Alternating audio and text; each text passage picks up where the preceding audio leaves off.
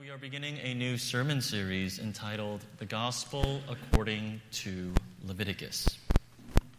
Now, our congregation is 30 years old, and I am almost certain that for the entirety of its existence, uh, we have never had a sermon series on Leviticus. And I can probably safely guess that most, if not all of you, have never really done an extended, in depth look on Leviticus. Now, it's understandable. Uh, Leviticus is not a popular book for Christians. It's a book that's easily misunderstood, especially when taken out of context. And because of that, Leviticus is a terrible book to quote. For instance, Leviticus 11, 7 to 8 says this. If we can look. And the pig is unclean to you. You shall not eat any of their flesh boo, right? Saying we can't eat pork. Well, if you're if you aren't a vegetarian, then it's boo, right? Uh, Leviticus uh, is telling uh, the Israelites that they can't eat pig. Leviticus uh, is also known as the Bible reading plan stopper. Do you know what that means?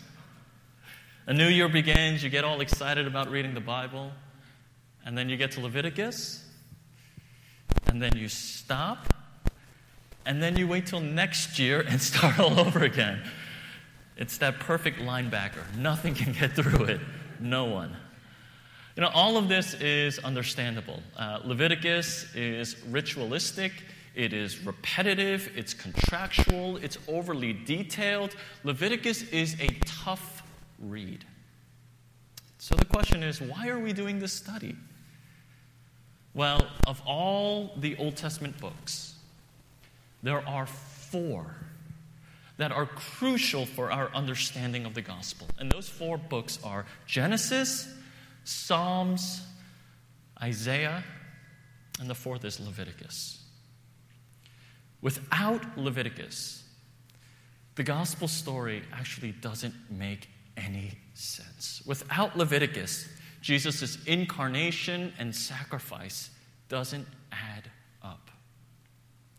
And I propose that if we, for a moment, get out of the details and the legalities of Leviticus, and if we take a look at the big picture, we will see that Leviticus is answering a fundamental and necessary question for all of humanity. Leviticus is answering this question. Next slide how can humans have fellowship with God? Leviticus is actually about how sinful man, sinful women can have meaningful, real fellowship with a holy, holy God. You see, through Leviticus, God is offering a way for his people to be near him. So, uh, for our first week, before we get into the meat of this book, um, we have to first trace the steps of this biblical story. Uh, we have to know how the Bible actually gets to this point because Leviticus is part three of a five part series. And so I, I, just want to let you know that today, um, today's sermon is actually going to sound more like a, uh, a Bible study. It'll It'll feel like a survey uh, of backgrounds, but I promise you that if you follow to the end, uh, there is going to be a payoff. So it all begins in Genesis, Genesis 1. Uh, those of you familiar with the Bible's opening chapter will know that God creates the world in six days. Day one, God creates light. Day two, God creates the sky and water. Day three, land and vegetation. Day four, the sun, moon, and stars. Day five, the birds and fish. And day six, animals and humans. Now, if you just take a look at this, the first chapter of, of the Bible, you'll see that the way in which God creates the world is not arbitrary, it's not random, but there is a goal and a purpose behind what God is doing. If you look at this chart and you see it in columns, you'll see that days 1, 2, and 3 actually align thematically with days 4, 5, and 6. So, day one, God creates light, but in day four, God creates the sun, moon, and stars. Right? Day two, God creates the sky and water, and then day five, God creates the birds and fish who are in the water and the skies. Day three, God creates land and vegetation, but on day six, um, day three, He creates land and vegetation, and day six, God creates animals and humans. You see, we see that what God is doing, in a sense, in days one, two, and three, God, He is creating space or habitats, or to use royal language, God is creating kingdoms. And in day four, five, and six, He's creating kings, inhabitants, people who can govern and rule over that space. Now, we see that what God is doing, it seems like there is intention and, and purpose behind what God is doing. And if you get to day six, which is the pinnacle of creation, God creates man in his own image. He creates man in his own image, he places him in the Garden of Eden, and he tells him, and he tells man, rule over all of this. This is yours. So, in a sense, God is saying to man, You are king over everything. Now, for those of you who know, the story doesn't end here. There's a seventh day. And the seventh day is a Sabbath. It's on this day that God, the Creator King, he enters into his rest. And what we get here is a picture of all of creation as God is finished working. He enters into his rest, and all of creation comes before him and worships him. You see, Genesis 1 and 2 tells us that the goal of creation, the end of creation, the telos of creation, is worship. God created this world, He created mankind for the purpose of worship. In other words, He created us so that we can have fellowship with Him, so that we can be in His presence. Now, I know that this might sound strange to some of you, especially if you consider the fact that for Christians, cosmology has a purpose, and that purpose is fellowship with an intimate God. I know it sounds strange from a very scientific perspective that the reason why this world exists is because a creator God wants to have a relationship with us. But if you consider this in the context of childbearing, it actually starts to make sense. Right? When a married couple, when they have children, why do they have children? It's so that these two people can now share their lives intimately, deeply, sacrificially with their children. Right? Uh, you know, parents have children uh, not just to procreate and just give life to this being and then leave that child off on his or her own. No. Parents, married couples have children so that everything you have and enjoy you can give to your children who are made in your image. It's so that you can have an intimate relationship with what you created. You want to share everything that you have with your child. And this is exactly what God is doing. God created us so that He can give us everything, that we can be in His presence, that we can enjoy Him, that we can worship Him, that we can have fellowship with Him. This is why God created the world. But what happens? Well, Genesis 3 happens. And for those of you who know, in Genesis 3, Adam and Eve, they sin, and as a result, they are removed from the Garden of Eden. They are banished from God's presence. This fellowship that they had is now cut off. And the rest of Genesis is actually about God looking to recover what was lost. First, he chooses a person, Abraham, and through Abraham, God's goal is to bring humanity back into his presence. He's trying to bring a people back to worship him so that they can fulfill the purpose of their existence. Now, turn the page to Exodus. In Exodus, we find that Abraham's descendants, they've multiplied, they've become a nation, but they are slaves to another king, Pharaoh of Egypt. This is what it says in Exodus 1:13. They ruthlessly made the people of Israel work as slaves. And so God, he calls Moses, and through Moses, he rescues his people. And this is what God says to Pharaoh in Exodus 4. Israel is my firstborn son. Let my son go that he may serve or worship me. You know, in Exodus, there's an interesting wordplay that goes on throughout the book. And that is the word that's used for slavery and the word that's used for worship is the same word.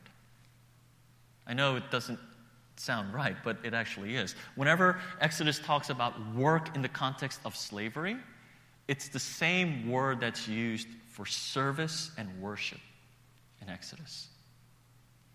And this is deliberate. God is saying the people who worked as slaves to Pharaoh will now worship their creator God. And you know, the, interestingly, you know, the Bible actually says idolatry, right? Your slavery to your idols is a, a, it's almost a mirror reflection of what true worship and service to the living God is supposed to look like. So the story goes on. God leads the people out of slavery and he brings them into the wilderness. They arrive at this mountain called Sinai, and God, he gives to his people instructions on the building of a tent. Now, you might be wondering why does God want um, people to build this seemingly arbitrary tent? Well, there are two reasons. The first reason is so that God can dwell with his people. In Exodus 25 8, it says this Let them make me a sanctuary that I may dwell in their midst. So, the reason why God says make this tent is so that he can dwell with his people. Remember Eden? Remember the reason why God made the world? And the second reason is in Exodus 25 22. He says this There I will meet with you. So, this tent or this tabernacle is both God's dwelling place and it's also a place of meeting. Right? It's where God exists and it's the place where God meets with man. If you think about this in the context of everything that we've went over, Genesis and Exodus, you can see that what God is doing is he's trying to recover what was lost. He wants to dwell with his people again. He wants to meet with them again. He wants to have fellowship with them again. And so the Israelites, they build this temple or this tabernacle according to the details. And what, we, and what happens is found in today's passage, Exodus 40 34. It says this The glory of the Lord filled the tabernacle. God actually comes down. He comes down into this place, this tent, and he fills it. You know, this is actually the first time since the Garden of Eden that God is now able to be present with his people for a sustained period. But God wants to be with his people. And so he creates this tent. But there is one problem. Exodus 40 35, it says this Even though God dwelt in this tent, Moses was not able to enter the tent of meeting. The glory of the Lord filled the tabernacle. Exodus 40 35, the passage that we've read, tells us that God's glory was so great that no one could enter, not even Moses. God can dwell with his people, but they can't meet with him. They can't meet with him because of their sins. You know, there's a hint of irony here. This tent is called the tent of meeting, but no one can actually go in you can't meet. And so, Leviticus happens. Leviticus. Leviticus 1 1. God called Moses and spoke to him from the tent of meeting, saying, God is inside this tent. He dwells there. And he calls from this tent and he says, Moses, this is how my people can be cleansed of their sins. This is how they can be cleansed of their sins. This is how they can come in and once again meet with me. I know for those of you who've read Leviticus, it, the book might seem to be complicated, it might seem to be arduous, and at times oppressive. But these are laws that God gives to his people so that when we enter into his presence, so that when they enter into his presence, they wouldn't be struck down immediately because of their sins and the greatness of God's glory. But instead, having been purified, they can once again, like Adam and Eve, enter into the presence of God and enjoy fellowship, worship Him, and be in His presence, be near to Him once again. You know what's really cool about this, all of this? If you go to the very next book, which is Numbers 1 1, this is how it begins. The Lord spoke to Moses in the tent of meeting. Do you see the slight difference? Leviticus 1 1, God calls to Moses from the tent. God is inside the tent, Moses is outside the tent. After all of Leviticus happens, Numbers 1 1, God speaks to Moses where? Not from the tent, but in the tent. Moses is now inside. The people can now go inside. Leviticus worked. This wearisome book worked. The people can meet with God again, they can worship God again, they can be in His presence again.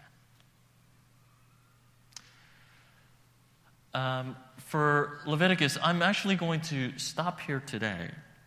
And let me just close by answering a few important questions. Um, the title of this series is The Gospel According to Leviticus. And so some of you might be thinking, well, what does all of this have to do with the gospel? Well, if you read on, this tent, this tabernacle in God's plan to meet with his people, while it worked for a little while, it ultimately fails. Just like Eden. It's not because of God, but it's actually because the people fail to follow Leviticus. And so they fail. They no longer meet with God. But God comes up with another plan, a similar one, and that is the temple. And at first, just like the tabernacle and just like Eden, it worked. God dwelled in the temple, and his people were able to meet with him there. But that failed as well. No matter how detailed and exact God's instructions were, the people were not able to rid themselves of their sin. So the temple no longer functioned as a meeting place, it was no longer God's dwelling place. One of the most saddest scenes in the Old Testament is found in Ezekiel, Ezekiel 10. And there, the glory of the Lord that filled the te- temple actually leaves. God no longer dwells there. And this temple becomes a purposeless building. And just as in the time of Exodus, the people, they stop worshiping God and they become slaves to their idols. So the people failed over and over again. But this time, God comes up with a foolproof plan one that even the sins of mankind cannot spoil. Instead of a tent or a temple where God can dwell in, God decides to send his son. His son, who was the very nature God. And he sends his son and he tells him and he, and he calls him to put on flesh. And the Bible tells us that when Jesus came, that he dwelt with us. John 1:14 is a well-known passage. But I want you to read it through the lens of everything we talked about, Leviticus. It says this The Word became flesh, and He dwelt, He tabernacled among us. And we have seen His glory glory as of the only Son from the Father, full of grace and truth. Remember, Leviticus is about a tent, and the purpose of this tent is so that God can dwell and that we can meet with Him there. But what does John 1:14 tells us? That the Son of Man put on flesh and he dwelt with us, and we have seen his glory, we have met him. We have met with God through Jesus. Friends, God's unassailable plan to dwell among us and to meet with us was not some building or tent, but it was actually his son, Jesus. And because we couldn't follow all the laws and rites for purification, Jesus himself becomes that perfect sin offering for us. Jesus becomes that perfect priest for us. He becomes that perfect peace offering for us. He becomes that perfect sacrifice for us. And Jesus lives that perfect life for us. As we will see in the weeks to come, everything in Leviticus that was required of us to do before we met with God, everything we had to do before we can enjoy God and be in His presence, was satisfied fully in Jesus. Do you see now why the gospel without Leviticus is impoverished? When we consider Leviticus and everything that Jesus done, everything that he has done for us, it starts to make sense, right? Why was Jesus called the Lamb of God? Well, it was because he was that sacrifice for sin that Leviticus requires. Why did Jesus have to live a perfect life? Well, because the sacrifices offered to God had to be perfect, without blemish. Why did the temple curtain tear in half when Jesus died on the cross? It's because in and through the death of Jesus, we can now be in God's presence, here and in heaven. See, everything that Jesus does in his life, his ministry, his death, and resurrection is for the fulfillment of God's law here in Leviticus. Everything we were unable to do, God does in His Son so that we can meet with Him again. So then the question we have to ask is what does this mean for us, you and I? Well, let me just point out three things. Um, if you consider all of this, everything that we've talked about, you will see that now worship to God, fellowship with God, isn't just a needless action that you choose to do whenever you feel like it. No. The Bible tells us that worship, fellowship with God, being in His presence, is the very fulfillment of your existence. In other words, God created you for the purpose of worship. And when we worship, we are fulfilling the reason why God created us. You see, we're like a flower. If we're not in the presence of God, i.e., the sun, we will wither. And so I think there might have, you know, we might have to do a bit of paradigm shifting. Because I know that a lot of Christians today, they see worship as a means to an end. Right? People worship because they want to gain inspiration. People worship because they want to draw strength to go out and live their life goals. Right? People worship because they want to feel inspired so that they can carry out their responsibilities. No, friends, no. God is not a pit stop. Worship isn't a means to another end. The Bible tells us worship is an end in itself. When we worship, when we draw near to God, we are fulfilling the purpose of our existence.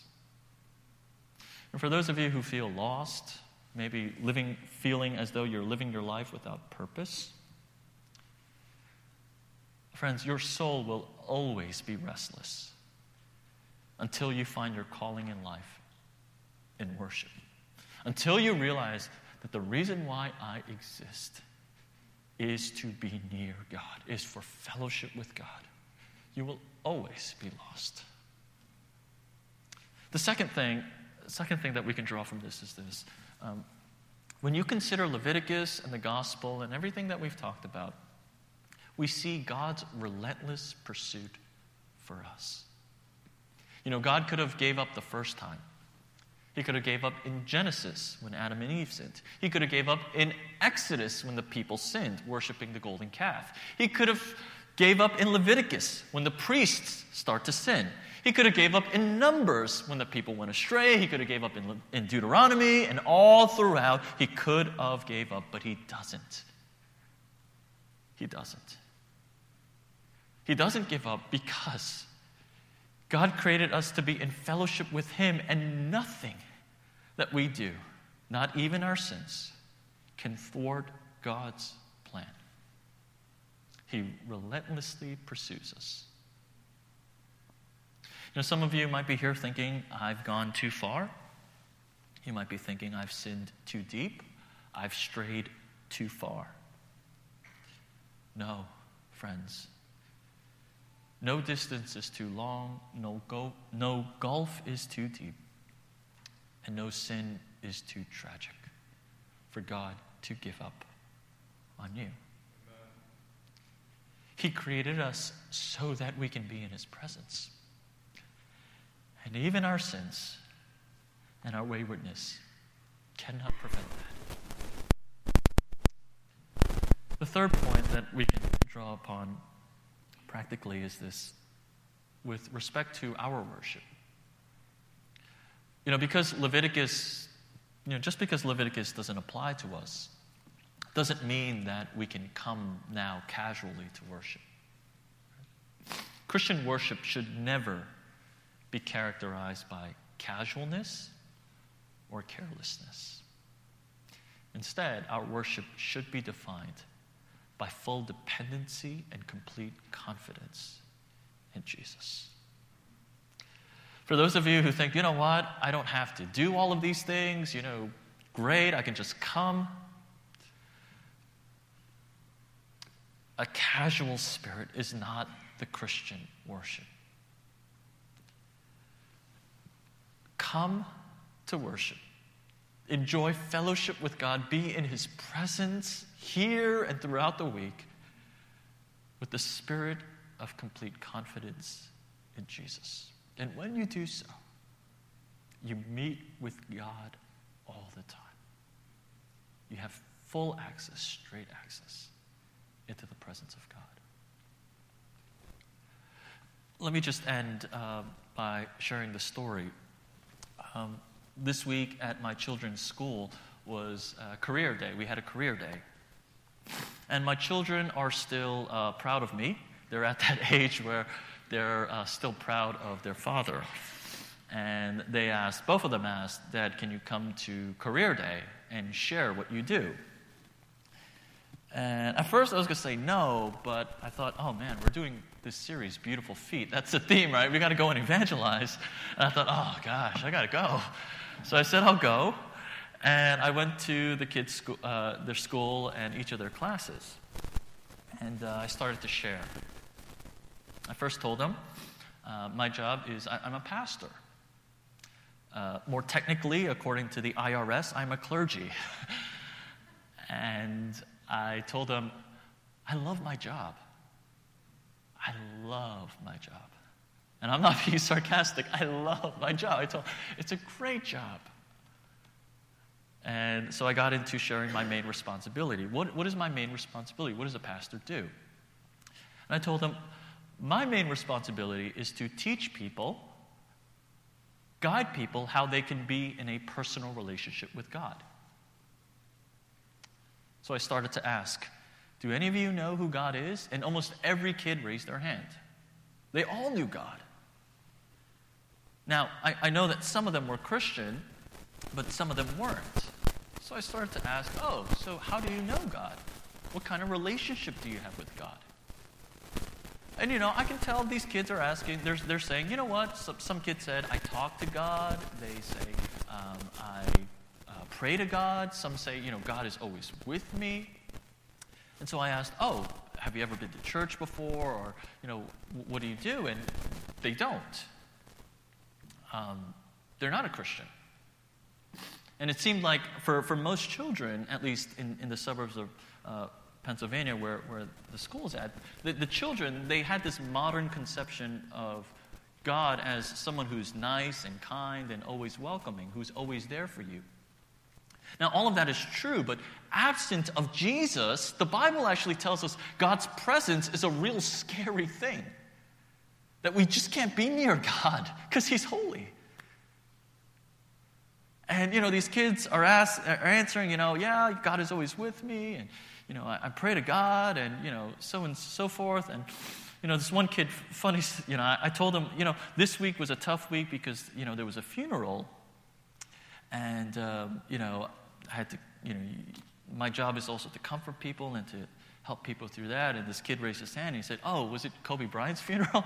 I said, No, no, uh, that would have been something. But, you know, the, the, kids are just asking all these questions and saying, you know, that how they know God, how they're near to God. And, uh, you know, I wanted to tell uh, the children, you know, cute Connor, I wanted to say, Hey, Connor, you just can't have a relationship with God. And, you know, the I really wanted to say, hey, you need to read Leviticus. you need to read this book. But I, I just ended up saying, you know, friends, children, the only way to have a relationship with God is through Jesus. He is like that good friend who can introduce you to God. He's like that good friend who can, you know, mediate between you and God. Jesus is the best way to know God. But if you don't have Jesus, God's hard to get to know. Now, for those of you who are, who, you know, are a public school teacher, I might have violated some laws about religious freedom, and I apologize. Please don't report me. But what I'm saying is, what I'm trying to say is, you know, you might not understand um, the Old Testament, and maybe everything I shared today you might have missed. But I just want to end by saying, you know, if you want to be in God's presence, if you want to have fellowship with God today, tomorrow, and forever, there's only one way, and that's Jesus. Leviticus tells us how difficult it is for sinful man to be in the presence of God. But the gospel tells us that that difficulty was satisfied and fulfilled in the work and person of Jesus. And so we can now be in his presence always in full confidence. Praise his name. Join me in prayer at this time.